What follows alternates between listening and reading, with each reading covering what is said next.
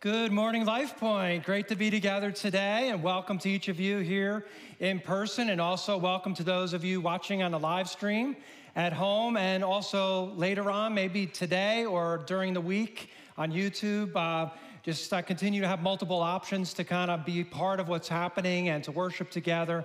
And uh, glad we can all be here now. And uh, before we get into the life connection, and I am really excited about this new series that we're starting today, uh, the games people play. But before we before we dive into this, I, I do want to just take a minute to pray for Ukraine. Uh, there's something uh, that uh, happens in our world from time to time that catches all of our attention, and and this is big. And it's tempting to think that well, Ukraine is really far away. What does that have to do with my life? But the world is actually small. Uh, we live in a, gl- a, global world, global economy, global connections. Uh, in my own family, uh, my daughter in law is Ukrainian. Uh, my three uh, granddaughters are Ukrainian. Uh, we have a family in our church that adopted children from Ukraine. Maybe you know somebody who's adopted children from Ukraine. there are vibrant churches in Ukraine, and there are people suffering today in Ukraine. And so I'd like to pray for hundreds of thousands of refugees. Uh, if you think about it, moms and dads and children and grandparents walking down roads trying to get away from, from the battle, get away from uh, heavy fighting and, and danger zones. It'd be like some of us leaving our houses, and it seems like unfathomable that we have that kind of thing happen. But imagine having to leave your house so you could walk down the turnpike, turnpike towards Philly you know, with just like a stroller or a couple kids or your parents. Uh, that's what's happening. And it's scary and it's a brutal time. And so I'd like to pray for the people of Ukraine today. Let's pray. Father, we thank you, God, that you see all things, you know all things, and that you hear our prayers. And so, God, we want to take a minute now to pray for uh, Ukraine. We pray for the people of Ukraine, the the refugees, hundreds of thousands of people who've been displaced from their homes, who now are, have an uncertain future, who have seen violence likely and are avoid, trying to avoid danger zones. Lord, please protect these people. Give them safe haven in Poland or in some other places, God. We ask you to watch over them. We ask you, God, to be with Ukraine as it defends itself today, that you will protect them, that, God, you'll watch over them, that you'll give uh, the soldiers and uh, the government all they need to defend themselves. We pray, Father, for wisdom for uh, world leaders uh, as decisions are made uh, to try to help uh, this country that's under siege. for our president, that there would be wisdom in how to proceed. And we just ask you, God, to be to also with the church in the midst of this, Father, that you will strengthen them and give them courage to to reach out to help people in, in time of need, to not just run, but to run towards needs and to help people and uh, to bring a message of hope that, that even transcends the, the government issues and the circumstances of the moment, that people will be a, a loud voice for you, pointing to a God who, who gives us hope in this life and in the next. So, Lord, we just pray for peace somehow miraculously, Lord, in this country. And we pray it together in Jesus' name. And all God's people said, Amen. Well, today we're beginning this series called Games People Play. And uh, next week, actually, I want to delve into this a little bit more with Ukraine because it actually works with a theme that I was developing for next week. And I tried this week not to write that one this week because I've been thinking about it a lot. But this week, we're going to really begin with what we're calling the classic edition of games, board games. Games, you know, like Risk and uh, Life and Chess and uh, those type of classic games. And I don't know, when you were growing up, how many of you played board games? Did a bunch of you? A lot of people played board games. I was actually very curious about this. How many of you play board games now?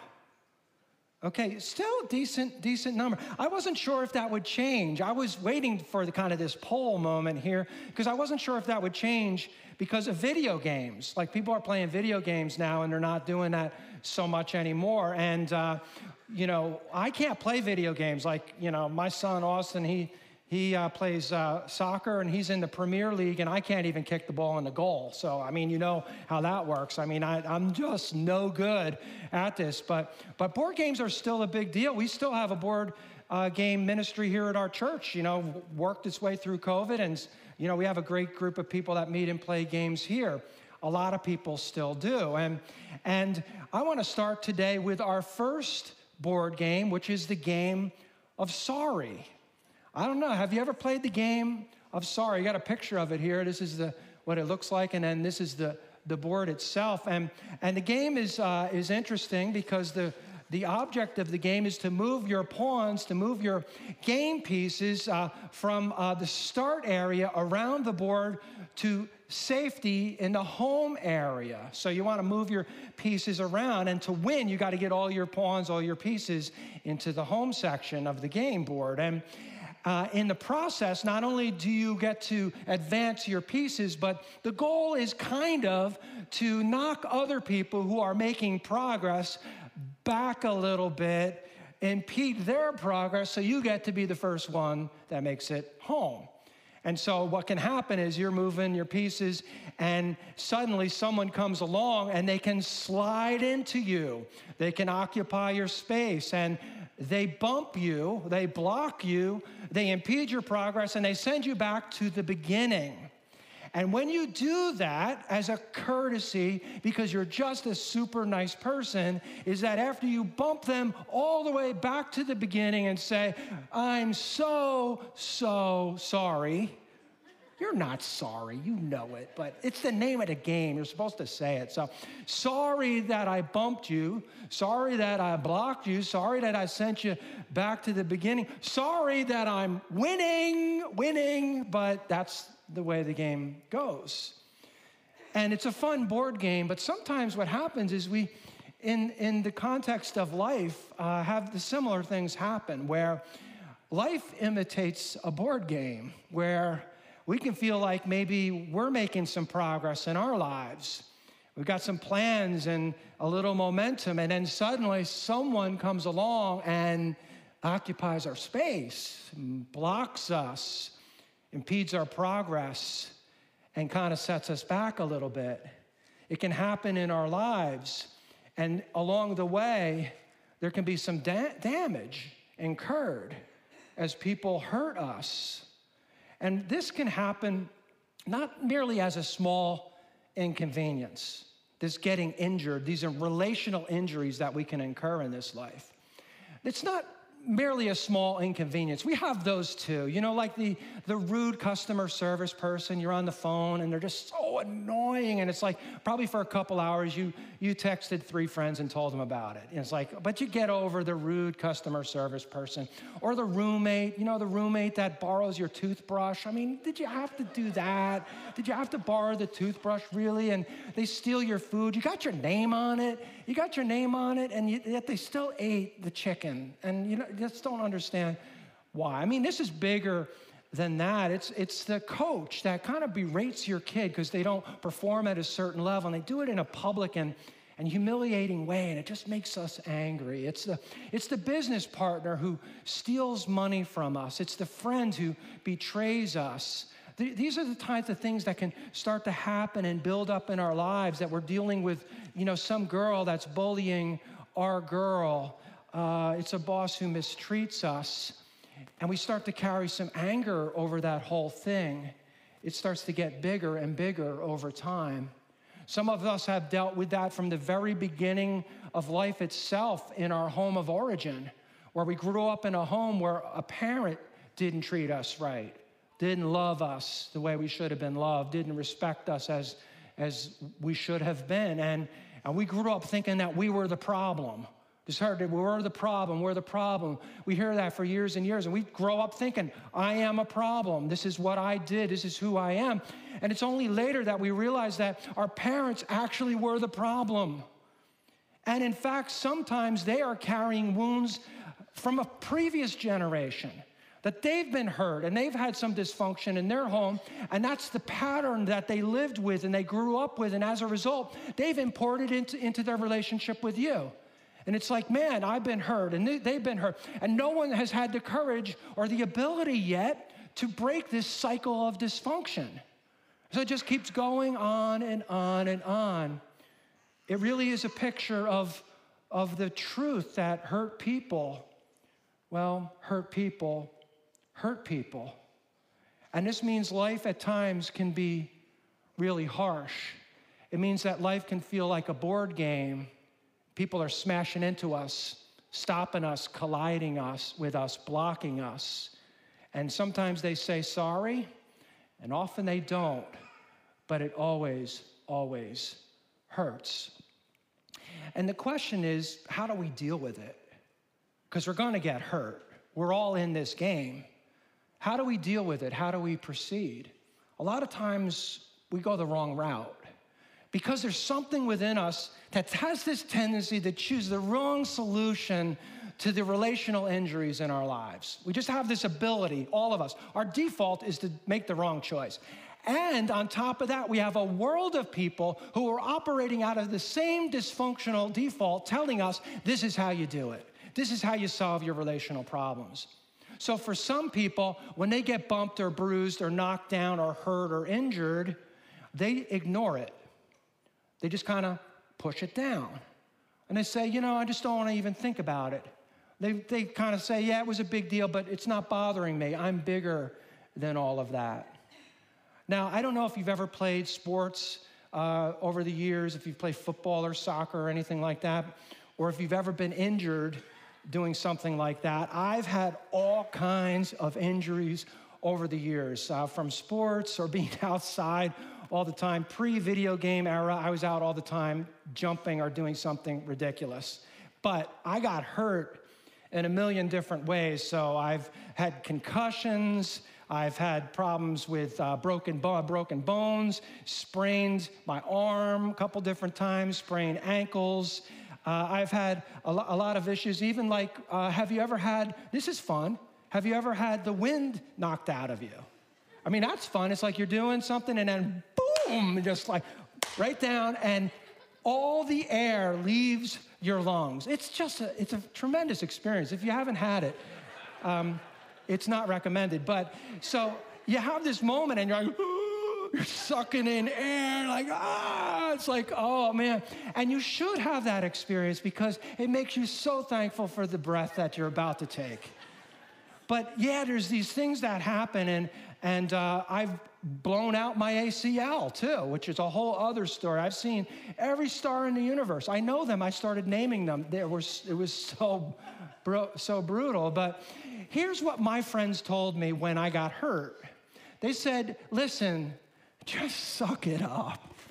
Come on. This is, if you were bleeding, you would literally get dirt and put rub dirt on it. And I thought that was a solution. I thought for years that was the best way to handle it. You know, if I was bleeding, you just get put some dirt on it. And and we just kind of suck it up and we just gotta, you know, march forward undeterred. That's what we did. But here's the thing have you ever broken a rib? You're not marching forward doing anything if you break a rib. I play, was playing football, and as I got older, when you're little, you can tackle and get crushed, and it's no big deal. When you get older and bigger, and I was in high school, why we do this, we were playing tackle football without equipment, and a guy, and we were all strong and pretty fast. And this guy got me pretty good with a forearm in the chest, and I cracked a rib and I can tell you that was not something I could ignore. I mean, that was something that I carried with me for quite a while. And it, talking was hard, breathing was hard, coughing was a disaster, utter disaster. Sneezing was a catastrophe. Catastrophe, do not sneeze. It's the worst. Keep the pepper far, far away. It was not something you wanted to do. And, and so there really are some wounds you can't ignore. We can try, we can push them down, but somehow they keep impacting us. It's particularly true when we get hurt relationally, when we ignore it, when we push it down and say it's no big deal or I've processed it, but there's still no real processing. It's a rationalization in our minds.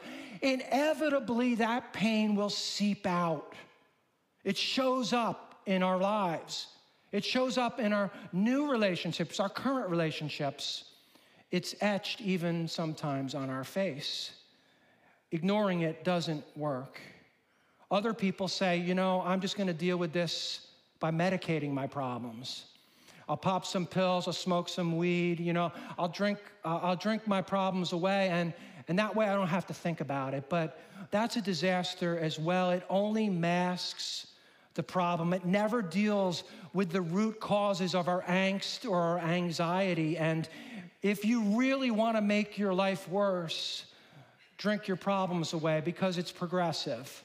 At first, you cope with a little bit, and then you want a little more and you have to have a little bit more and a little bit more. Next thing you know, you're not in control. You think you are, you're not. But alcoholism is brutal. And you can see the toll it's paid on many here and many we know and in our society. Alcoholism does huge damage to countless marriages and families and, and careers. If you drink too much, you are on the path to big time problems because those problems won't go away and your real problems are just going to get way, way bigger. Still, others go an entirely different route when they face issues or a relational injury. They actually revel in their injury. Have you ever known somebody like that, that they're always hurt and then they come into like school or they come into work and they got a cast? Like, hey, got a cast. Look what I got. Want to sign it? sign my cast. It's like, man, well, what were you doing? I was doing something incredibly powerful and amazing. And then I got hurt. Okay, okay, I fell in the garden. Okay. But no, I got a cast. And it's like some people like revel in it. It's like, yeah, what's going on? Yeah, I got crutches. Yep, crutches crutches and like and there are some people who are like that it's like there's always something going on where they've been injured and they keep that injury alive and super visible for others because they want some sympathy for it. They get a little attention because, wow, you got a cast. You've been, you're dealing with this injury, you're dealing with this problem or this pain. And so they will, again, try to keep this alive because they get something out of it, the attention they crave and they feel that they need. But there's one other response that is the most devastating of all. It's a temptation we all have, but it is so toxic. It's like the nuclear option that will not only destroy you, but everyone around you. And that is when we get hurt and we seek revenge. Revenge is this idea that, that the best day of my life is going to be the day you suffer like I suffered. The best day of my life is the day when you hurt like I hurt. That'll be the day when I really come alive. We will feel better. I will feel way, way better when you feel way, way worse. And payback, man, it's sweet. And I can't wait to take that debt and make you pay. This is something that, that really builds within us this vindictiveness, this hatefulness, because it aligns with our own makeup, where we just want people to know how damaged we are, and we want them to hurt like we do. But this leads to pain. This doesn't solve the problem, it makes our lives far, far worse. In fact, the American Psychological Association calls this desire, in fact, it's, it's got a name. They name this tendency that you and I have. They call it the revenge paradox, and this is what they write about it. They say, rather than providing closure, taking revenge does the opposite. It keeps the wound open, it keeps the wound fresh. If you seek revenge, you've just etched that pain in your soul. And it's going to be really hard to ever overcome that. It's not never, it's never, ever the way to go. And so if all these ways don't work, ignoring it and, you know, just kind of pushing it down and the whole idea of medicating it and I'm going to revel in it and seek revenge, if, if all these things, carrying bitterness and nursing grudges, all this doesn't work, what in the world does work?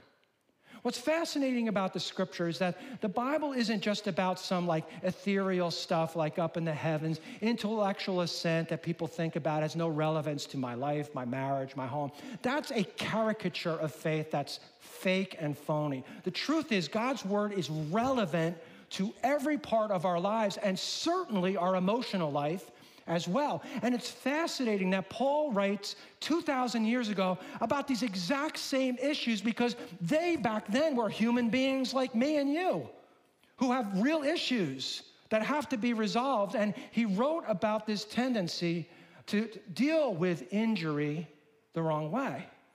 And he tells us in Ephesians 4 a better path forward. He says, Get rid of all bitterness, rage, and anger, brawling and slander, along with every form of malice. Be kind and compassionate to one another, forgiving each other, just as in Christ God forgave you. Be imitators of God, therefore, as dearly loved children, and live a life of love, just as Christ loved us and gave himself for us as a fragrant offering and sacrifice to God. What's interesting about Paul's writings is he follows a similar pattern in all his epistles, all his letters. He starts out with what we call the indicative mood and moves to the imperative mood. And what I mean by that starts with the indicative and it says, Because this is true of you and for you, therefore live in a certain way. So, at the very beginning of the book, he's describing the blessings that we receive as Christ followers. He, he lays out this, this big, big, uh, lengthy description of the blessings that we have as Christ followers, that we are loved by God, loved by our Creator, loved by our Savior, that we are forgiven by our God for all our screw ups, and they are numerous. And God forgives us of those things. And in fact, God lavishes, it says, his riches on us. This is a picture of a good God with a good plan for your life now and for your future beyond this life. And because all of this is true, Paul says, the indicative mood Therefore, live now in light of that truth. Let that truth shape you and form you and motivate you and inform the direction of your mind and spirit now. So, because you are blessed, therefore, live in a certain way. And in this case, he's saying you should be different. You shouldn't be like everybody else. You shouldn't just be like your friends at work. You shouldn't just be listening to every voice that tells you how to handle your stuff because they're screwed up sometimes and they're way, way off. Even the talking heads, the pundits, the people that have all this education, a lot of them are way, way off. But Scripture takes into account our wiring by the God who did that wiring. And He tells us this the better way forward is this get rid of this bitterness. Get rid of something. Think about that. Get rid of something. It says that we're all tempted to dive into the wrong things. We're all tempted to embrace the wrong things, things that are not emotionally healthy.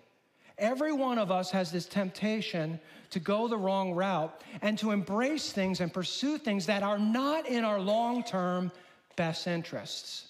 We're all tempted to take a path that doesn't lead, lead to this conclusion, the end, where we are the best version of ourselves. This is not us at our best. There are some things in your life and in mine that are not us at our best. We might as well just be honest. There are no super spiritual, have it all figured out people here. We can just dismiss that phony religious stuff. Paul's talking here about real life that there's stuff within you and me that we got to get rid of. And what are we getting rid of? Bitterness, rage, slander, brawling, malice. And we read that and say, why? Why would we why would we do that? I mean, that's natural, right? We're gonna brawl. I mean, that's what I was taught when you grew up. It's like, you brawl with me, I'll brawl with you. Let's go at it. You know, you talk about me, come on, I can talk too. I'll talk about you. You gossip about me and undermine me and sabotage me and, knife me in the back, I can do that too. We're encouraged to do exactly these things. They're natural you know, they might be warranted. This person deserves it. They're a jerk. You should put them down. This is justice. This is the way we need to do it. It's essential. I, I have all the rationale in the world to explain why. But in the process of, of going that route, of being bitter and resentful and cultivating these things, we alienate ourselves from other people. We alienate ourselves from a loving, gracious God who is not like that at all. So, Paul says there are some things in your life and mine that we have to get rid of, but that's not enough. It's not enough to just get rid of something, have this vacuum.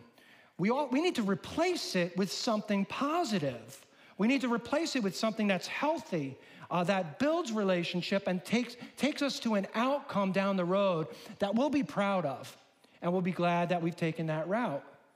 And so instead, we should be kind and compassionate, forgiving each other just as in Christ, God forgave you. Kindness should be an earmark of your life. Compassion should be a differentiator between you as a Christ follower and someone who doesn't know him. And forgiveness is something every one of us should embody and work at and demonstrate because God has forgiven us. And I think this really tells us that when the pieces on the board begin to collide and people slide into us and obstruct and hurt us and there's damage, the most important thing that we need to do is to forgive as Jesus forgave us. You need to forgive as Jesus forgave you. And the comparison here is huge. That, that we're to forgive others in the same way that we've received forgiveness, we're to distribute forgiveness to other people. The comparison is huge. We're to do it with grace and patience, not with hatred or seeking vengeance. Now, I just want you to think about that because aren't you glad today that God doesn't treat you as your sins deserve? I, want you to think about that for a minute. Aren't you glad that, that God doesn't treat you as your sins deserve? That God doesn't make you pay for your screw ups, the times you spit in his face, you defied him, said, I don't need you, you know, uh, took your fist and said, God, I, I'm, I'm declaring my independence from you. I don't need you. Don't, don't obstruct me. Don't let your big piece knock into me. Don't occupy my space. The truth is, we've all sinned. We've all fallen short of God's glory. And, and we say, well, maybe I, I just, I haven't been that bad, so maybe God would be okay with it. But here's the truth that if you break one sin, and the Bible says is you break one law, the Bible says you break them all. In other words, if you're corrupt even a little bit, you are fully in the corrupt category. And that next place where we're going has no corruption. It's a corruption free zone, which means you can't go there and I can't go there, no matter how many times we've fallen into any particular sin. So we're all in the same boat. We're all messed up. We all need forgiveness. And that's where God says, I'll forgive you, and now I want you to follow my example and to forgive the person who offended you as well. Because the truth is, you'll never need to forgive someone for more than God has forgiven you. So we need to have the same attitude. This is the distinctive feature of faith. It will be very hard, but we're to have a heart and spirit and our emotional center shaped by His love, His grace, His kindness. You've probably heard the phrase in the past, it's attributed to Alexander Pope. It says, To err is human, to forgive is divine. Well, that's 100% true because we all err and we're all human. But to forgive, it's a divine thing, it's a sign of God. It, when we forgive, we're most like God. It is very much a divine thing. And Jesus sets the example for that, and we're to follow his example and to do that for others. But what about justice? You know, what about, man, I, I don't know, is this letting them off the hook? If I forgive them, you know, I need to hold my grudge. I need to hold my bitterness. I need to seek revenge. I, I got to figure this out and, and make them pay because if they don't, you know, they're going to get away scot free. And, well, that's not true. Because the next step here in forgiving our offender is this let Jesus take care of the justice side of the ledger. Let Jesus take care of the justice side of the ledger. You're really not making somebody pay by holding on to your bitterness and your anger and nursing that grudge. You're really making yourself pay. And Paul says that's not our role, that God has a, pl- has a big part in this.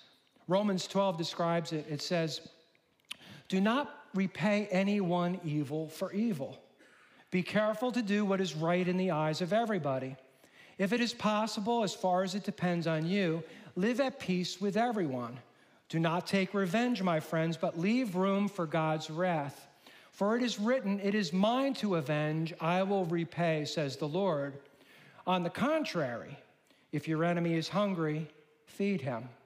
If he is thirsty, give him something to drink.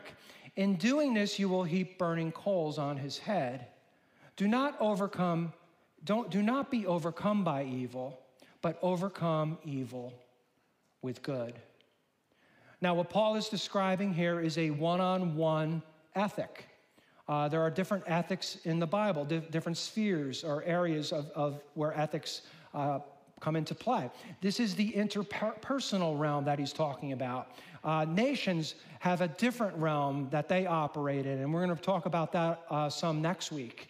But this is the interpersonal realm that we also see in Jesus' Sermon on the Mount in Matthew 5 through 7. And here we see that there are certain ways we are to operate as Christ followers. And this is where we then give up certain things that the world we should, says we should grasp for. He says we should give up, and we are not called to be the prosecutor. We are not the judge. We are not the jury. We are not the prison guard. You're not responsible for imprisoning the person who hurt you. You are not responsible to make sure justice prevails or that a sentence is administered. Your job is to forgive and then give that offender, relinquish that offender into the hands of God, who is just, who sees the whole thing, who will do the right thing, and in the end, the right thing will prevail. And this is important because it means that God will do the divine things. He will see the whole picture. We'll do our role and let God deal with the offender the way He wishes. He's not blind to the hurt that you're dealing with. He's not oblivious to it. He's not like on a coffee break and, oh, I missed that one. Oh, I missed that. I'm, oh, yeah, I just uh, I went out of a room and I missed what happened in that scene down there. I missed that scene like when what happens to us, we're watching Netflix. No, he doesn't miss the scene. He sees the whole thing. He knows exactly what's going on, and he will bring justice. He will bring the right outcome. And this means there's no value to us holding bitterness, no value in seeking revenge, no value in holding a grudge, no value at all in being hateful. In fact, if you hold on to your anger, and I want you to think about this, if you hold on to your anger, you actually make the person who hurt you more powerful. If you hold on to your bitterness and your resentment and your anger and your grudge, you actually make the person who offended you more powerful in your life. They have more influence over you over your personality, over your thoughts, over your emotions. Why would you allow someone that you don't even like, who hurt you, to have more power over your life? You actually unwittingly allow yourself to be re victimized when you hold on to a grudge. This is something we need to let go. Carrying hatred and bitterness and seeking revenge is like drinking rat poison and expecting the other person to die. So it's like, oh, I got this can of rat poison. You know, I'm so mad. Oh, I'm so mad. I'm so mad at you. So I'm going to pop this open and just drink it. And it's like, there you go. So, what's going to happen? We kill ourselves from the inside out. Nothing happened to that person. But that's what happens. We're drinking rat poison and it doesn't taste good. And we expect the other person to die and they don't. This is where forgiveness has huge value to our lives. And this is why we need to forgive as Jesus forgave us. I, th- I just want to say something quick Uh, we don't have time to get into this too much, but forgiveness is not reconciliation. Again, we don't have a ton of time here, but reconciliation is the step beyond. Forgiveness is me saying, as an individual, that I'm relinquishing you as an offender into God's hands and I'm forgiving you. I'm not going to continue to charge you. I'm not going to continue to let this fester in my life. I need help to do that, for sure. But just because you forgive doesn't mean you'll be reconciled. Reconciliation is when two people come together and say, you know what, I screwed up too. Yeah, you did. We both did. Okay. And then you work at your relationship and you find healing. There are people in our church and people I've known over the years who have damaged each other in a bad way, big time, who needed to forgive and actually went from forgiveness to reconciliation. Their relationship is together, it's intact because they're two separate things. Sometimes it doesn't happen though. Sometimes it shouldn't happen. If somebody is abusive towards you, or you know, you have to set a boundary and say, I'm not going to be re-victimized by this. You forgive them, but reconciliation is another step altogether. But there are huge benefits to, again, canceling other people's debts. Whether they say sorry or they don't say sorry, that's not the issue. You cancel their debt. Why? There are huge benefits. First, it protects our relationships. It protects our relationships. The idea of forgiveness is a financial concept in the scripture. It's like this idea of, of canceling a debt that somebody has. And sometimes people go through life, you know, with this ledger, with this ledger, tallying all the different ways that people have hurt them. Do you know people like that? They have a mental record of all the different ways that they've been hurt. Yeah, so and so hurt me there. Sometimes it could even write it down. It's got the secret notebook of, of offenses that I've suffered. But if not, if it's not in a notebook, it's definitely etched in our mind. It's like, yeah, I remember that. Remember when they did that and they did that?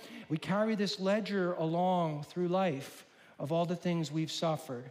We kind of go through life with this kind of the world owes me attitude. The world owes me something. You know, we go through life with a chip on the shoulder. You ever, you've heard that phrase. Uh, a few years ago, John, I was at a John Maxwell uh, conference, and he is a author and a leadership guru, and he was a former pastor. And I remember when he said, he talked about, you know, having a chip on your shoulder. He says, yeah, if you have a chip on your shoulder, it's an indication that there's wood above. I was like, wow, okay. So I guess I got some wood going. I got some, uh, okay, not a good idea. So, this whole idea of this ledger, you owe me, we go through life kind of counting up the debts. What that does is it fundamentally changes us in terms of our energy. Because you and I only have so much energy. And if we're spending our energy nursing a grudge, and that takes work, if we're t- spending energy pushing down anger and bitterness, if we're spending our energy, you know, trying not to think that thought about what that person did to us, that's energy that we're not able to put into current relationships, that we're not able to put into productive things, that we're not able to put into our careers, that we're not able to put into the future that we're trying to carve out for ourselves. In other words, you only have so much energy, and you're, you're actually self sabotaging yourself by giving a key part of who you are to someone that you shouldn't be giving it to. We need to understand that limitation and not nurse that grudge, not push down those emotions that are just beneath the surface. We think, oh, I'm not angry anymore, but it pops out with sarcasm, parks, pops out with you know, passive aggressiveness. It pops out with this kind of just outburst of anger, and it's like, oh, we push it back down. It's like, oh, that that was in me. I, I thought it was gone. It's never been gone. And you're spending a lot of energy doing that pushing. We need to forgive to protect our relationships. We need to forgive to protect our health. You know, a lot of doctors today will tell you, and there's study after study that says that emotional problems are one of the primary reasons people go to the doctor. They think it's a physical problem. You know, I've got a stomach or I got fatigue, I got something going on. But there's often sleep issues and stress issues, emotional tensions that are at the root cause of all this. If you hold a grudge, your stomach absolutely is going to keep score. your body tends to do that. You're not wired to hold on to these things. You, the headaches and fatigue, the sleeplessness, that can very, that can definitely be a symptom of a load that you should not be carrying. How you handle slights and injustices, uh, how, how you navigate a sometimes unfair and cruel world is going to affect you physically. So we have to get that right.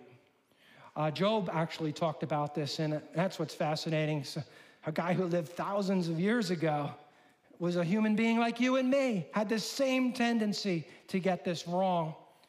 He says, One man dies in full vigor, completely secure and at ease, his body well nourished, his bones rich with marrow. Another man dies in bitterness of soul, never having enjoyed anything good. If you don't forgive, there will be bitterness of soul. It will make you sick. Forgiveness is for your good, it protects your health. Last of all, forgiveness protects us from the dark side of our personality. Forgiveness protects us from the dark side of a personality. Everybody has strengths and weaknesses, and we have positive things and not so positive things going on inside of us. And we know that when you get married and then there's somebody that's closer to you and more in proximity to you than ever before, and you realize, why does this bother you? This is me. This is me. And it's like, it is you, but it's not you at your best. And it's like, oh, I got some things I got to work on.